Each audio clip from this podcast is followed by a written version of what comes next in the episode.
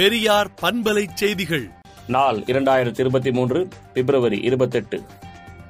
முதலமைச்சர் மு க ஸ்டாலின் அவர்களின் பிறந்தநாளை முன்னிட்டு அமைச்சர் சேகர்பாபு ஏற்பாடு செய்த புகைப்பட கண்காட்சி தொடங்கப்பட்டது.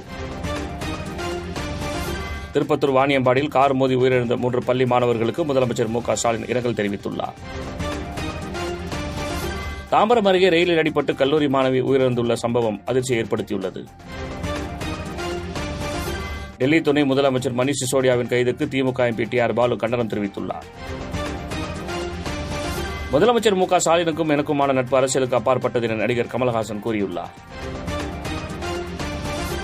மும்பையில் ரிசர்வ் வங்கி ஆளுநர் சக்திகாந்த் தாஸ் உடன் மைக்ரோசாப்ட் நிறுவனர் பில்கேட்ஸ் ஆலோசனை நடத்தினார். குஜராத் மாநிலம் வல்சாட் அருகே மருந்து தயாரிப்பு நிறுவனத்தில் ஏற்பட்ட திடீர் வெடிப்பில் மூன்று தொழிலாளர்கள் உயிரிழந்துள்ளனர். கர்நாடகத்தில் நடப்பு ஆண்டில் இதுவரை நான்கு புள்ளி இரண்டு எட்டு லட்சம் பேருக்கு கண்புரை நீக்கம் அறுவை சிகிச்சை மேற்கொள்ளப்பட்டது என்று சுகாதாரத்துறை அமைச்சர் சுதாகர் தெரிவித்துள்ளார்.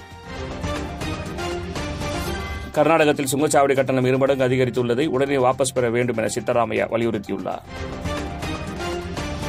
திரிணாமுல் காங்கிரஸ் கட்சியின் அதிகாரப்பூர்வ ட்விட்டர் கணக்கு ஹேக் செய்யப்பட்டுள்ளது. சிறந்த பணியாளர் என்று விருது வாங்கிய ஹைதராபாத்தை சேர்ந்த நபரை கூகுள் தற்போது பணியிலிருந்து நீக்கியுள்ளது.